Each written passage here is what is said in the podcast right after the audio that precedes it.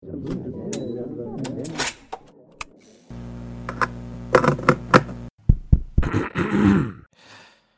and welcome to this first episode of 2022 from iGaming FM, the online betting and gaming sector's talk radio show. Happy New Year to you. I hope, we hope, producer Ellie and I, that you had a great Christmas. And whether you celebrated Christmas or not, hope you got some well deserved rest and got ready for the long, cold slog that is January. It might be cold in the UK at least, but there is no ice, at least not for now.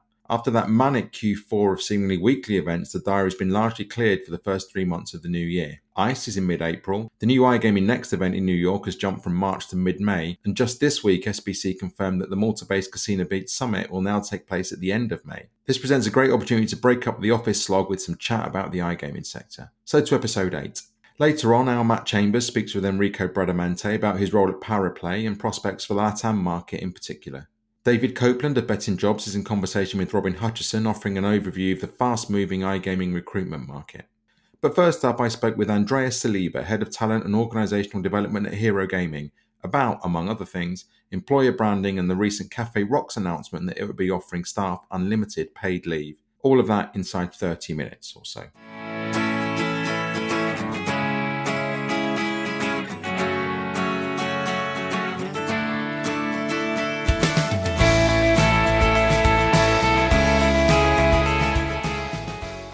Andrea, thanks for joining me and thanks for being part of our iGaming FM project. You're head of talent and organizational development at Hero Gaming. A few things I've noticed on LinkedIn, on social media, and some of them are kind of new year things. They're about employer branding and employee needs. And I just wanted to ask you about that really. Is employer branding now, as we go into 2022 in the iGaming sector, is it more important than ever? And if so, what role has the pandemic played in that, given that a lot more people are now working at home? Employer branding has always been something very important to focus on because it really externalizes as well what the company is, is doing uh, externally on different platforms. But I really believe that the employer branding side of things really starts internally. So you need to really reflect on what you're doing internally uh, from an internal point of view and then really externalize the main points that you think can add value as well. Same to then attract candidates and really show what you're doing out there in, in that aspect. Employer branding was always a lot of importance at Hero and also within the iGaming industry at a stretch. I think it's something that, especially in, in, the Maltese landscape, that is being done very well. There's an aspect that we need to focus on when it comes to employer branding is really attracting the right talent in the right way. So really externalizing what you want to, to focus on and attract in that aspect. In terms of attracting the right employees, have their needs changed in the last few years, would you say? I sense that employees have higher expectations of their employers now in terms of flexibility, not simply working from home, but beyond that, other benefits as well. And how are employers meeting those needs? How have you responded to that? The pandemic has changed the way that we work. We've always had a lot of flexibility within Hero Gaming. That was something that we always believed in. But since the pandemic hit and practically everyone went to working fully remotely, we've seen a shift to added flexibility. And then we've also adopted the hybrid model. And by doing that as well, we've seen more employer branding in terms of the, the initiatives that we're doing related to, to hybrid work and, and added flexibility. What I think we need to keep in mind when it comes to the employer branding point of view is really externalizing aspects that can add value to the operations of what you're doing. So it's not just initiatives to just attract people, but really give honest and, and true feedback of how you're building the employer branding side and, and what you can offer in terms of an employer value proposition to your current employees, but also future employees who want to join your organization. Something that sparked my interest in this was the Cafe Rocks announcement last week or the week before about now offering unlimited paid leave I wonder what you make of that. Yeah, I feel that the Cafe Rocks approach is something that is very futuristic. It's something which I feel that we will see more of. It's something that at Hero we have looked at, something even through our case studies. There are companies in, Silicon Valley in America that have already adopted that approach. So definitely it's something to follow and see how, how that works out from the hero perspective, we've always monitored Leaf, so we've never been too rigid on the balance, but we've really monitored, understood how people are taking Leaf, how they're also flexible across how they work. But we've also added benefits into our absence from, from work policies around extended sick leave, extended leave around study leave, holiday leave, extended maternity leave, extended paternity leave. So these are all things that we've already looked into, and from our point of view, really monitor leave balances. And the stage in our organization we've really um, had a different approach. You have people who need to encourage to take leave. It's, they find it difficult even to take the legal balance of leave that they need to take. in our uh, types of organizations, even the size of organizations that we are, we're um, 140 plus employees at Hero. Many of us are, and we're specialists in what we do. So we know that this is our task, this is what we need to do, and it's in our responsibility to know how to, to achieve that goal and deliver on that goal that has been set on the team or you as an individual. So really masters of our own time. And that is a mindset that you need to adopt. And I think once you've aligned and ensured that mindset and culture is the same across organization, then being in a position to take the approach that Cafe Rocks did and test it out. It's really interesting what you say about, first and foremost, if you make employees masters of their own time, then the Cafe Rocks policy seems less important because you've created masters of their own time who are very serious about their responsibilities at work and as and when they do them. And that's quite a mature approach. Companies mature, sectors mature, our attitudes evolve. And I wonder how that applies to the more junior people coming in, maybe from school or from university, or people who are in their early 20s perhaps, who maybe now are professionals who have no experience of a traditional, in inverted commas, work day. It's a risk, is it not? There's always a risk when you implement some great benefits, some added flexibility, and all that those benefits, which are perks in itself. But I really feel that once you have the right culture, the right mindset, the right goal setting, that the strategy is very clear. Is that transparency and communication across the organization. I think once you join an organization and you see people working to that high level of work ethic with that added flexibility but still receiving the results, then I think the risk is very minimal there. When someone joins, we want them to really live the culture of the company and they really need to look at other people and mentors, people they look up to. And that is where and then you really need to, to, channel and promote these sort of initiatives through your key employees, your, your, your mentors, your leaders within the business. And they will really and then make a, a policy best practice successful within, within your organization. I suppose that adds emphasis to the recruitment process if you are bringing the right people in, and, and naturally we all wish to and intend to bring the right people in, but it's not can't always be guaranteed. But if you do and you have a cultural alignment, then as you have just said, then really there, there shouldn't be a problem because you, you have the right fit. As someone who is involved in those processes and that, those individuals as they join the company, are we working harder on cultural fits? Would you say is personal interest and personal character perhaps more important than it was when someone used to come into an office and, and sit and be interviewed by a senior manager? First of all, we've shifted a lot of all our interviews to, to remote. That's something that's changed a lot with the, the pandemic, I would say. Like now we're ready to have all interviews at the first round online before we would say like as much as possible let's get them over to the office. That has changed as well. We've always had competency based interviewing. We have our heroic competencies which is which are aligned to our culture. So that is, has always been central to it all. But what we've done as well to see more of throughout the pandemic is that the gaming industry was actually growing and striving so we've also had an increase in recruitment and talent acquisition throughout the pandemic which was something which was maybe quite unique to our organizations which are tech, gaming. But tied to that, there's always an element of guessing when you're recruiting. So you try to put in the right processes. You have psychometric testing, language testing, you have customer support, tech testing, and, and really making sure you have all the right things in the right place. But there's that element of guessing, which we are mindful of as much as we, we try our best to recruit the right talent. Sometimes there are um, those one-offs which really don't fit fit our culture.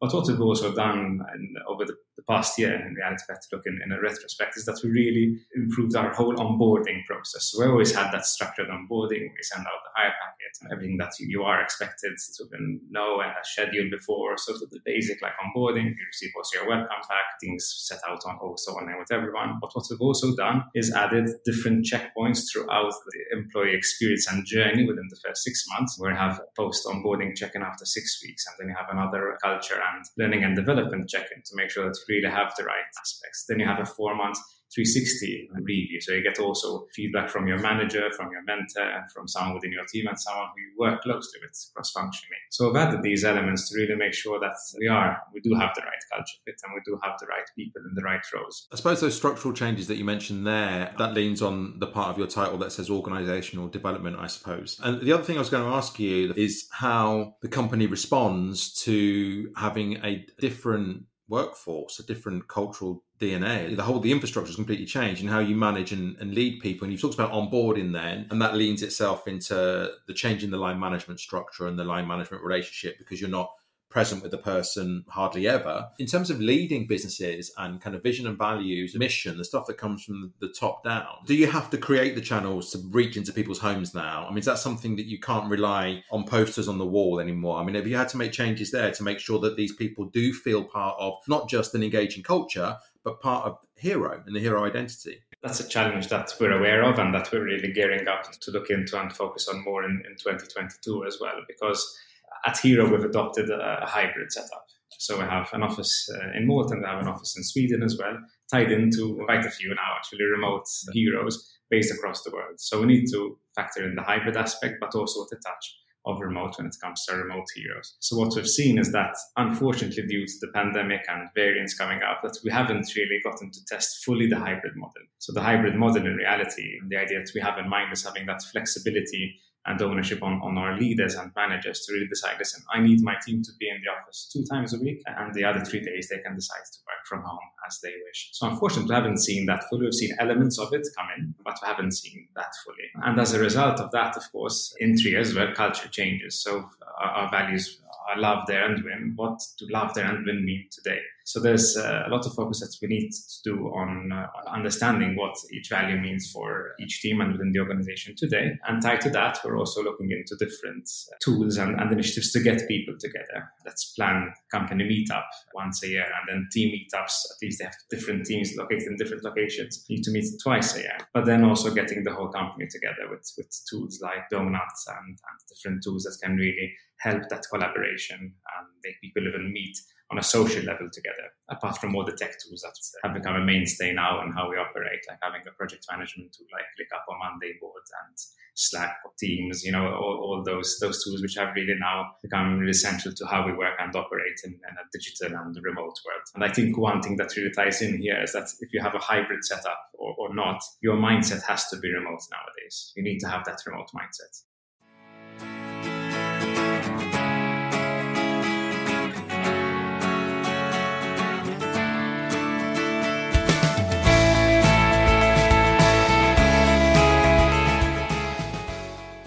Next up, Robin chats to David Copeland, owner at Betting Jobs.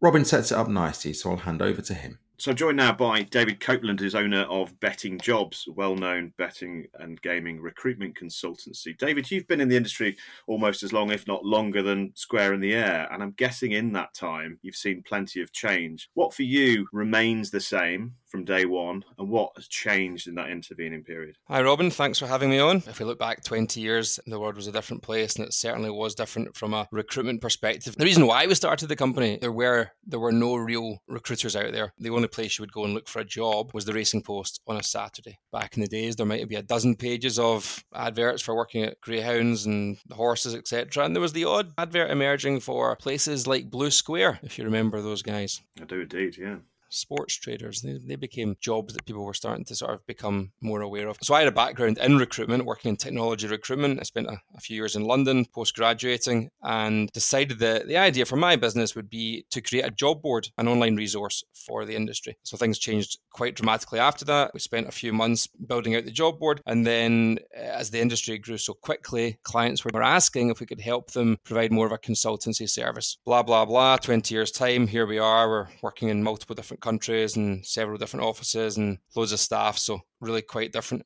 But what stayed the same is people. We're in the people business. People's drivers remain the same. And that tends to be that they need to have a job in order to earn some money to provide for their family, in order to put food on the table and to develop a, a quality of lifestyle. They also remain ambitious. And that's a big driver for, for people in terms of how they look at their own career. So People often see, forgive me for saying so, recruitment consultants as a bit of a necessary evil, i.e., you need staff in, but you don't really want to have to deal with a recruitment consultant if you don't have to. Now, gambling doesn't have the best reputation either. Is that like a marriage made in hell, recruitment consultancy within gambling? Oh, I had no idea of this uh, image problem that uh, the recruiters had. Uh, what we needed really to get some good PR people on board and try and. Uh, Indeed. If only you knew some.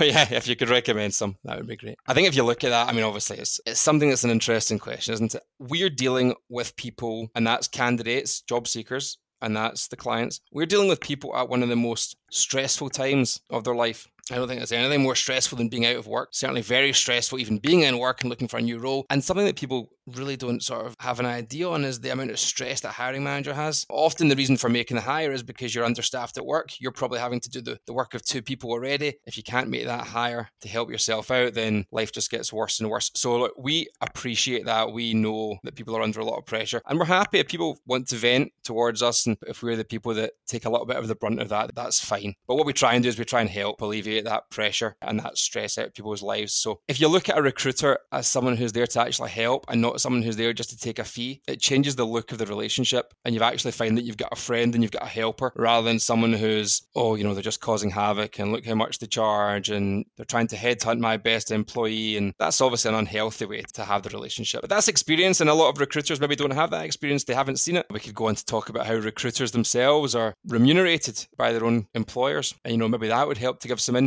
There's definitely a way to work with recruiters to get the best out of them. And I'm happy to help you understand that more. We've all had experiences with recruiters, both good and bad. And one of the things that I remember talking to you about is that companies don't necessarily know how to use a recruiter. And you were sort of alluding to that towards the back end of your answer there. But what can companies do to help themselves to help you to help them? If I was a client and I were working with a recruitment consultancy, here's some points, not necessarily in a specific order, but here's some points that I would consider. Number one, how is the person who I'm dealing with, how are they motivated? How are they remunerated? And what does it look like behind the scenes in the office? Recruiters aren't working just with one client. That's the reality. So, in a company like Betting Jobs, and we would be one of the largest recruiters within this space, we may be working last year. If I think about it, we worked with maybe 300 different clients over 2021, and we have around 20 recruiters. Now, not every client is working with every recruiter at the same time, but each recruiter could have five, maybe 10 clients sitting on their desk at one time. So, why are you working on a certain role for a certain client and you're not working on a certain role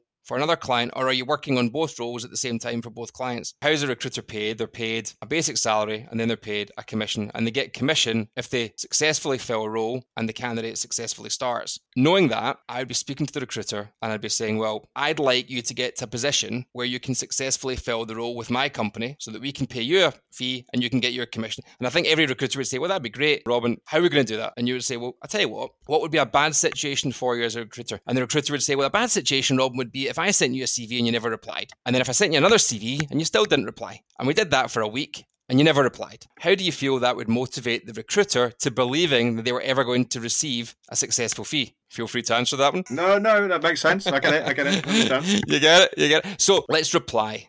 And you know, the reply doesn't always need to be a favorable reply. Sometimes a negative reply can be just as good. That is not the right type of person because X, Y, and Z. Therefore, the right type of person has got, you know, A, B, and C. Great answer. Completely helps me in my hunt for the right candidate for your company. Working together is key and making that recruiter feel as if the work they go and do is actually going to be rewarded in some way by some type of feedback or some type of reaction. And I think if you do that, then I think rarely we have searches that are so difficult that we can't find a company, the right person for them, and we can end, it ends in a handshake. Everyone's delighted. The person starts, pressure's taken off, and we all move forward. And then we have repeat business. We have happy clients. Unhappy clients, they just look like people who don't want to receive any guidance. They don't want to give any feedback, and they just always believe that they're right and we're idiots. That would be what an unhappy client tends to look like. And you're in the services business, Robin. Not all clients are perfect. Is that a fair comment to say? Well, all of Square and the Airs are, but yes, I, I hear what you're saying. No, look, it's joking aside, the interesting thing is, and, and, and we see this on a, on a regular basis, agencies, whether it's a recruitment consultant or whether it's a PR agencies, are often only as good as their brief. And if someone can really narrow down what they want,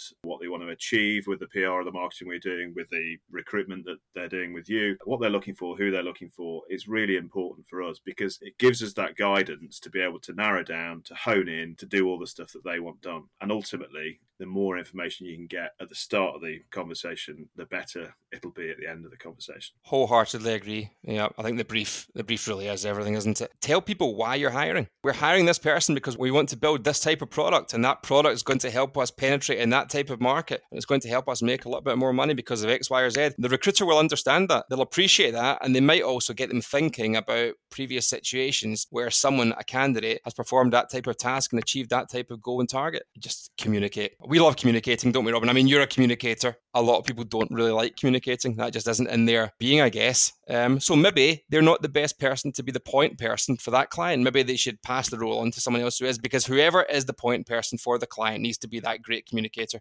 Let's talk now about various parts of the industry. Um, I mean, geographical parts of the industry. Certain industry hubs, Malta, I'm looking at you here, have a reputation for being a quite promiscuous employment market, as it was once described to me. I'm guessing as a recruitment consultant, that's music to your ears, but how do you help HR departments look at retention as much as acquisition? You're coming at me with the hard questions, Robin. I feel like every sentence could be the Gerald Ratner moment, couldn't it? I just feel like tripwires all over the place. I mean, I remember going to Malta back in the early 2000s. It was really quite a different place. Very few clients and operators out there. We took an office space out there, a very small office space. We took the whiteboard and we started to write down the name of all the operators or suppliers that were on the island. And I don't think we got past maybe 25 or 30. There'd be thousands now. There'd be hundreds of operators and much larger ecosystem. But what's interesting is that the drive that took people to want to go and live and work in in Malta 20 years ago are probably quite similar to the drivers today. And that's number one is probably the weather. A large amount of Northern Europeans decided it'd be far better going to work in a nice warm climate than it would be to stay in Scotland where it's dark and wet. And I can't blame them. So sometimes you think to yourself, are people there because they're desperate to work for that company, or are people just there because it's nice and warm? And obviously, you get your blend. And as the more Malta developed, you got that blend, and you, your good actors happened, your bad actors happened. There's huge and vast turnovers of, of people just on the island in general. People would come over. They would, I mean, it's a huge hub for learning English. So people would come, they would learn some English, they would get a job in customer services, and they might stay for six months, and sometimes would stay for five years. Has that changed? I'm not sure it's changed that much. What can clients do though? I mean, I think you can, you just have to treat people on an individual basis, and you have to understand what motivates them, and you have to try and do the best by people. But you can't be an every employer for every person. I just don't think that's the case. I think that's a, a world that just doesn't exist. That's Malta. Let's talk about other markets and specifically the emerging markets. The industry as we've talked about in the last 20 years, has changed irreparably. And we're seeing the States, we're seeing Latin, we're seeing Africa changing. Are there individual differences in those markets in terms of how you recruit? Are you looking into those markets at betting jobs yourselves? What's sort of next, really, when it comes to recruitment within this industry?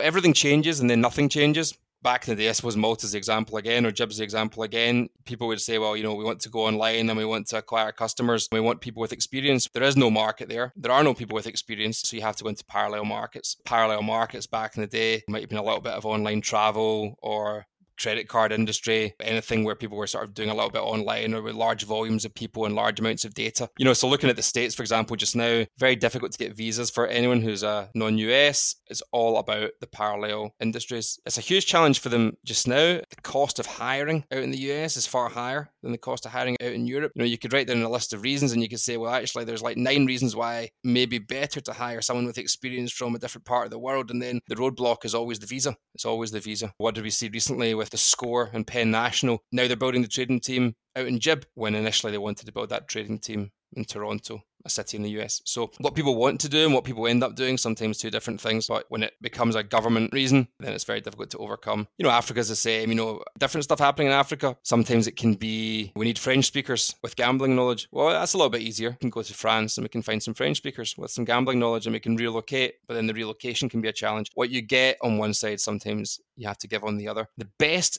recruiters, and I don't mean us as an agency, I mean the best companies are the most flexible in their thoughts. I've sat in many a boardroom with a client. This is absolutely what we must do. We must have X, Y, or Z. And then you sort of push back on that and say X, Y, or Z doesn't actually exist. Would you have this? Well, let's talk about it. I'm not asking you to say yes straight away, but let's talk about it. And I think you just need to talk with people. And sometimes as an agency, we don't want to push our experience on people, but we do have a lot of experience. We could probably tell you for hours and hours and hours about the reasons why companies have failed. And I can tell you about the successful companies and why they've succeeded from a human capital perspective, if nothing else. Another thing that I always find strange is the amount of CEOs, not too many, thankfully, but some CEOs that seem to think that it's their job to be the full time recruiter and they need to be on LinkedIn and they need to be posting and posting and posting. And I think if you're the CEO of a company, surely you've got bigger events to focus on than the recruitment don't be afraid to outsource. We're not bad people.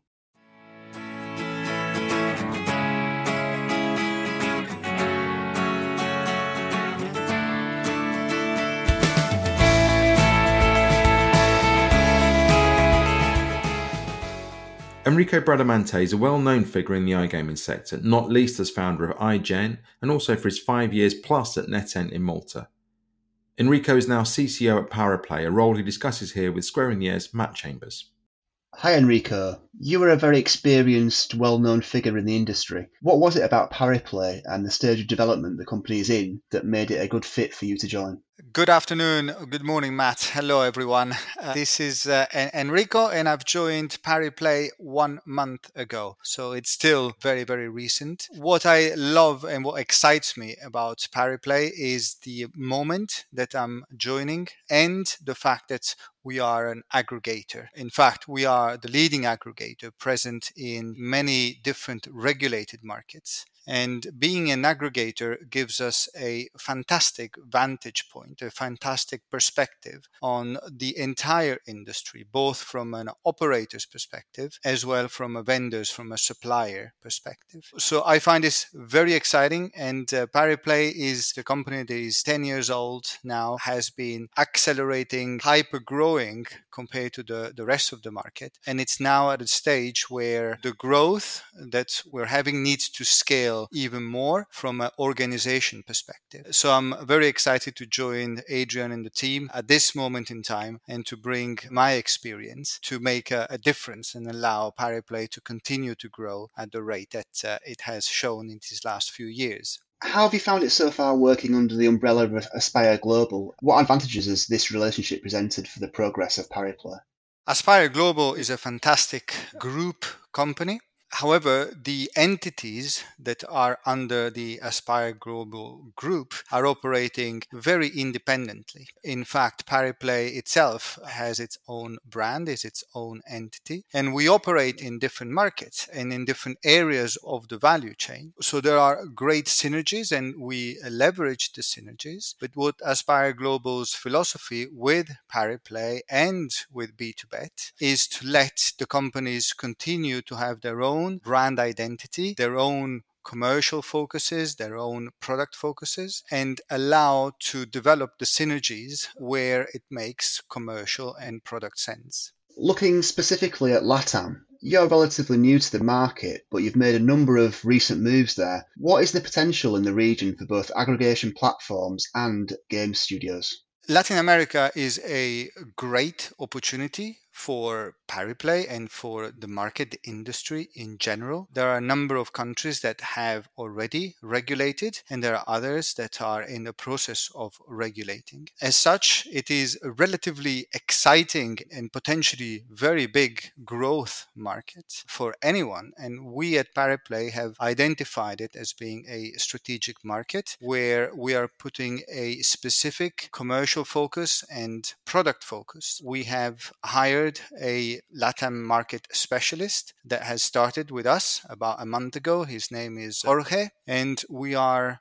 creating a specific package of content, of game content from selected suppliers that we have in our portfolio. We have over 80 suppliers of content, and we are going to create this package that has both tier one suppliers with tier one content, but also, and this is something that the aggregators like Pariplay can really bring, some local suppliers, some suppliers of, for example, land based content that is very popular in those markets, in those territories, but that are not necessarily known internationally by the big global companies. This flexibility, the technical flexibility and the commercial flexibility that we bring with our model, in addition to certification and the licenses that uh, that we have and the ones that we will obtain puts Pariplay in a great position to develop the market further. Many eyes are on Brazil, waiting for regulation there to finally be implemented. And the same is also true of many other countries other than Colombia. Will regulation in the LATAM region continue to roll out very slowly? Or do you think that once major regions start to commit, others will quickly follow? I hope that the regulation in general will happen more quickly. I think this is everybody's desire and dream, be that South America or North America. And, and by the way, we have a similar focus in, in North America as well as a company. Now, with regards to Brazil, this has been in the pipeline for a while. I don't expect it to create kind of a snowball effect. I think every country has its own journey. And I think very similarly to what happened in, in Europe and what is happening in the United States, every state or every country has their own journey, their own political journey, and they will be eventually introducing regulation when the time is right for them. I don't expect regulation in Brazil to have a snowball effect that will then open the floodgates. I think it will be a progressive. And again, if you look at Europe and you draw parallels, important countries such as the Netherlands or, or Germany are just regulating now, probably 10 years after countries like Italy regulated uh, first ones. It will take some time. This is my, my expectation. But of course, I hope that it will happen quickly. Are LATAM markets generally going to be easier to enter than US states for providers such as Pariplay, given that operators there might not have the resources to develop their own proprietary technologies? Potentially, yes. Also, the fact that one can enter with a dot .com offering in Latin America presently, whilst this was really not possible in the US. I think this is making the Latin America potentially a, a faster uh, adoption or a faster growing market. The US is, is mighty, of course, and there is a lot of focus on, on the US and the various states and when they will regulate. But in certainly the fact that we have as, as Pariplay a technology stack that is modern, that is proven, that is regulated, is going to allow the companies that are in, in Latin America with a ready made technical solution. And then they have always the choice whether they prefer to develop their own technology stack and be more independent or to rely on aggregators or aggregator to complement the direct deals that they might do with the tier one suppliers. I expect it to be a, a mix and maybe to start with a company like Pariplay for their entire product offering because we can start very quickly. And eventually, as they grow and the business progresses and advances, then I think this is the inevitable journey that some of these larger operators will end up doing some direct deals with the larger tier one vendors. But we would have fulfilled our role in the value chain and done some good business for everyone.